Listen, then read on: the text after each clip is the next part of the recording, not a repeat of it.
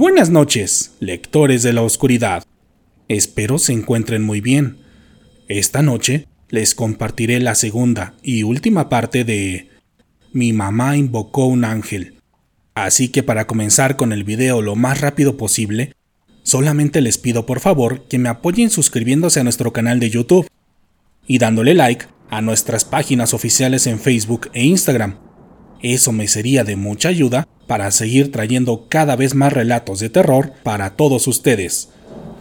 Pero ahora sí, pasemos al momento que todos estábamos esperando, así que apaguen las luces o cierren los ojos, pónganse cómodos en el lugar en el que estén, y démosle paso a la segunda parte de este relato que, hasta el momento, no había querido ser escuchado. La voz que salió de la boca de mi madre era ronca y masculina, y las facciones de su rostro también habían cambiado. Se habían vuelto más toscas e intimidantes. Yo solo me quedé en estado de shock, mirándola fija y temerosamente, sentada en aquella silla, con esa tétrica sonrisa y con sus ojos completamente cerrados. Ante aquella escena, solo intentaba explicarme a mí misma qué era lo que estaba sucediendo, cuando de pronto la voz de su interior prosiguió. Pídeme lo que quieras, Sandra. Yo te lo puedo dar.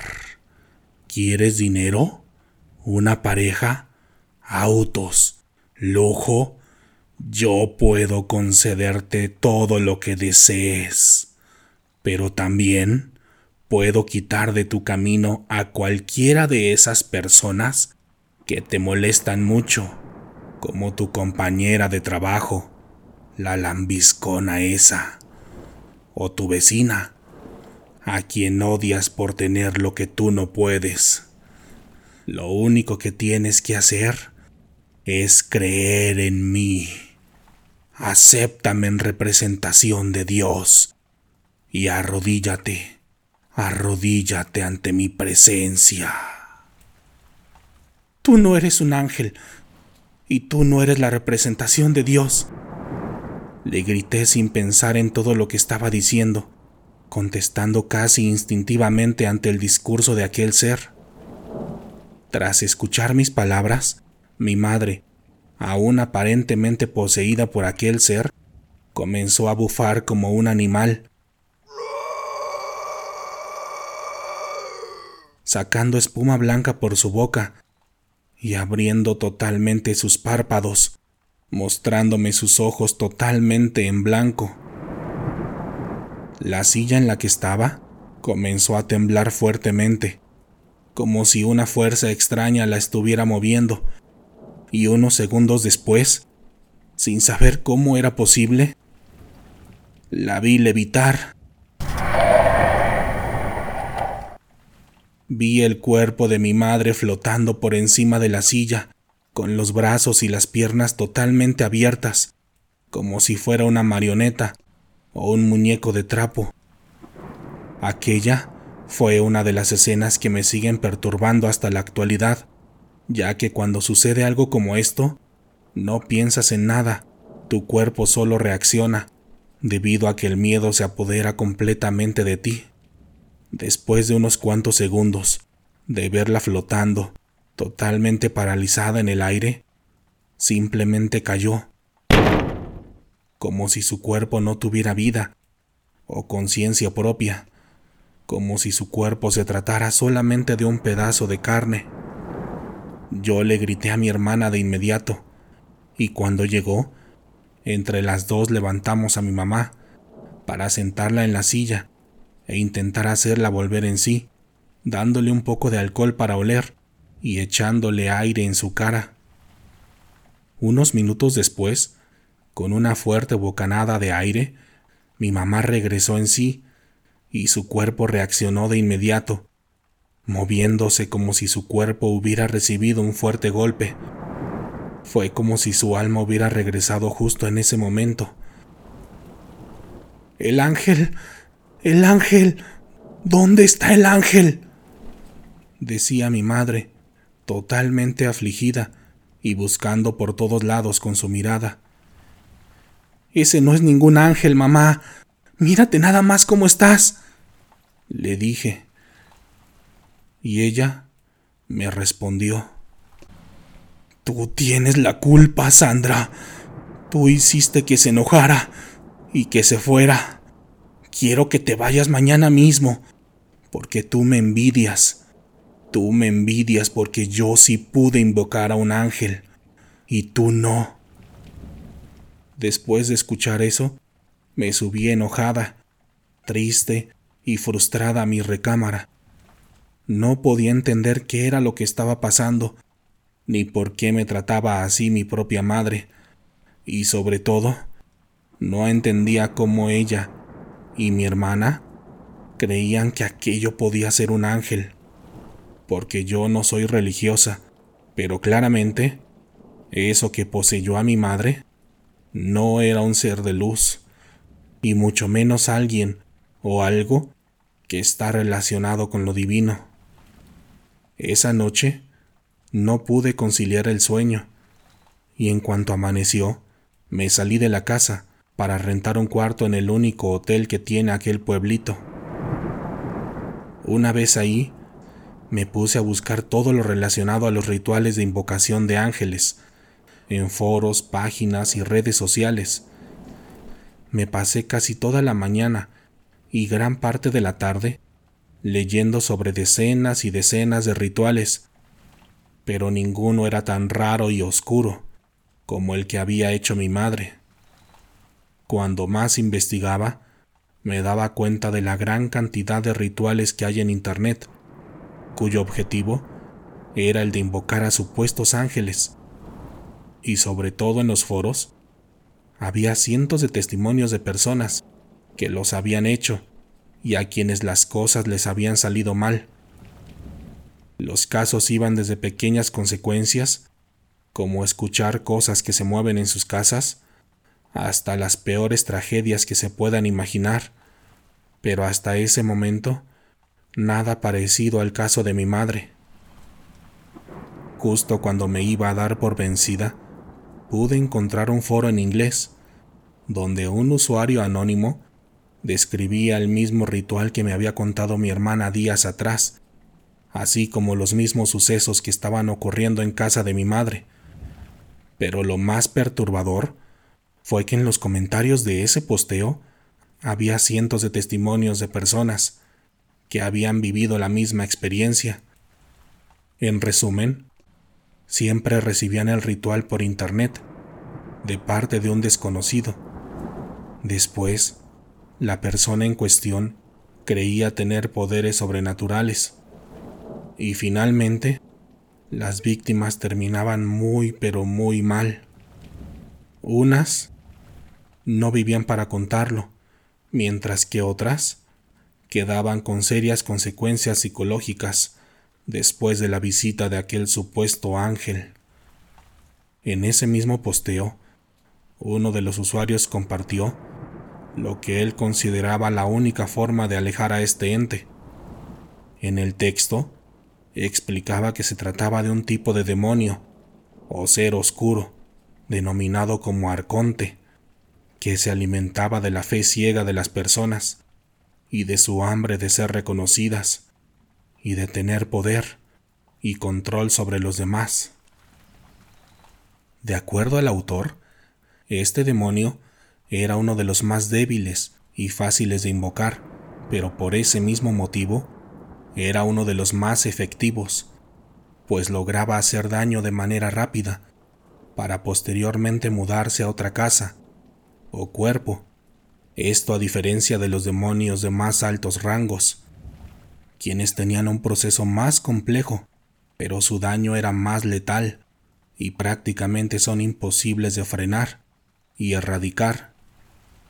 Según él, la única forma de librarse de las horribles consecuencias del demonio que había invocado mi madre era pasárselo a alguien más, de la misma forma en la que le había llegado a ella y bajo las reglas explícitas del demonio. Aquella estrategia podía parecer cruel para la siguiente víctima, pero el autor del posteo recomendaba que una buena forma de hacerlo era mandando el ritual al azar y dejando que la mala fortuna hiciera de las suyas, sin tener el remordimiento de destruir la vida de alguien cercano o aún conocido. Al principio, yo no estaba de acuerdo con esta acción, pero esa misma tarde vi que la fila de personas afuera de la casa de mi madre ya era más larga, pues el número de creyentes duplicaba o triplicaba al que había visto anteriormente, y muchos de ellos venían desde los pueblos vecinos para visitar al famoso ángel. Eso, y lo que había visto la noche anterior, hizo que tomara la decisión de redactar aquel fatal mensaje, donde se ponía el nombre del actual dueño del ángel y donde se tenía que describir el ritual para llamarlo a tu casa y a tu vida. Después de hacerlo, envié el mensaje por internet a nombre de mi madre, a un sinfín de foros y redes sociales, desde una cuenta anónima. Y ese mismo día, regresé a casa para pasar la última noche en aquel pueblo, ya que al día siguiente debía regresar a la ciudad para olvidar todo eso y seguir con mi vida.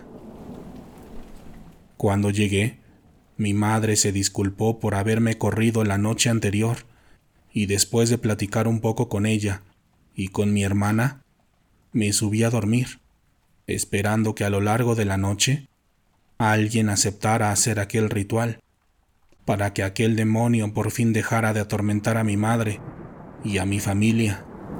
Con esa idea en mente me fui a dormir, esperando despertarme al día siguiente con la noticia de que aquel ser se había ido, pero la noche no duró mucho para mí, ya que exactamente a las 3 de la mañana nuevamente ocurrió lo mismo de la noche anterior.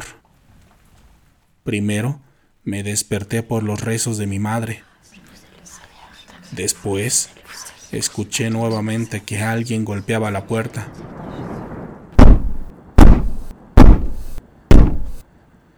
Los golpes eran violentos y desesperados. Yo estaba muerta de miedo, porque justo en ese momento, la cama en la que estaba acostada comenzó a sacudirse fuertemente, y todos los vidrios de la casa se rompieron al unísono. Las luces de la casa también se apagaban y se encendían, y la tele y todos los aparatos electrónicos emitían un horrible ruido, como de interferencia. Al escuchar y ver todo aquello, mi madre detuvo su rosario y comenzó a gritarnos para que bajáramos a la sala con ella. Cuando bajé, mi madre y mi hermana estaban abrazadas, con una horrible expresión de terror en sus rostros, y totalmente atemorizadas por aquel violento golpeteo de la puerta. Cuando las vi, les grité que no abrieran, que era importante que esperaran hasta que todo eso terminara, que la clave estaba en no abrir la puerta hasta que aquel supuesto ángel se fuera con su próxima víctima. Mi madre no paraba de llorar, por una parte, debido al miedo, pero por otra, por el orgullo de ver que estaba equivocada, al ver que aquel ser claramente no era un ángel y que no tenía buenas intenciones con ella y su familia.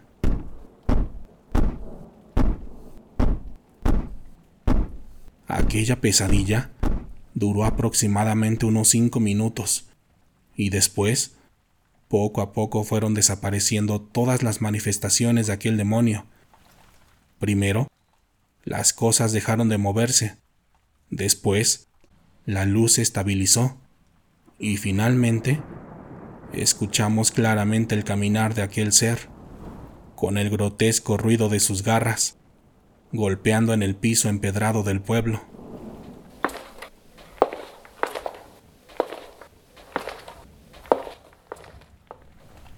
Cuando todo terminó, Mi madre se fue a su recámara, notablemente decepcionada por lo que había sucedido, y yo subí para preparar todo y dormir un par de horas, porque mi camión salía en la madrugada para viajar de regreso a la ciudad.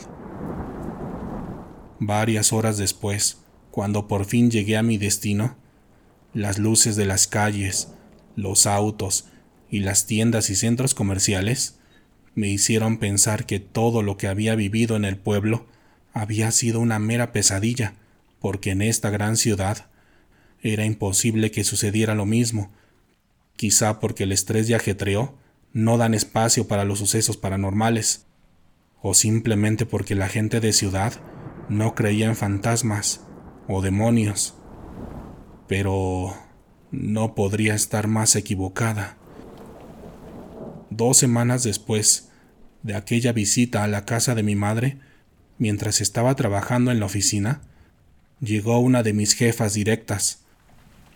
Se le veía contenta y empoderada, como nunca la habíamos visto antes, y en cuanto pudo, reunió a todo el equipo de trabajo para contarnos que la habían ascendido a uno de los puestos más altos de la gerencia de aquella empresa. Tras escucharla, todos estábamos sorprendidos, porque era una mujer déspota y muy limitada en sus capacidades, pero bastaron solo unos cuantos meses para que escalara en puestos y sueldo, hasta llegar a una posición muy importante y mediática no solamente en aquella empresa, sino en todo el país.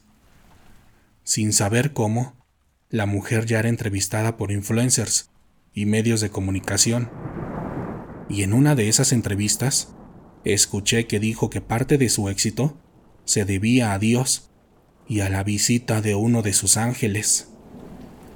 En la entrevista también contó que recibió un ritual de parte de un desconocido a través de internet, y que a partir de ese momento su vida había cambiado rotundamente. En ese mismo video también pude notar que ella tenía una enorme pintura en su sala.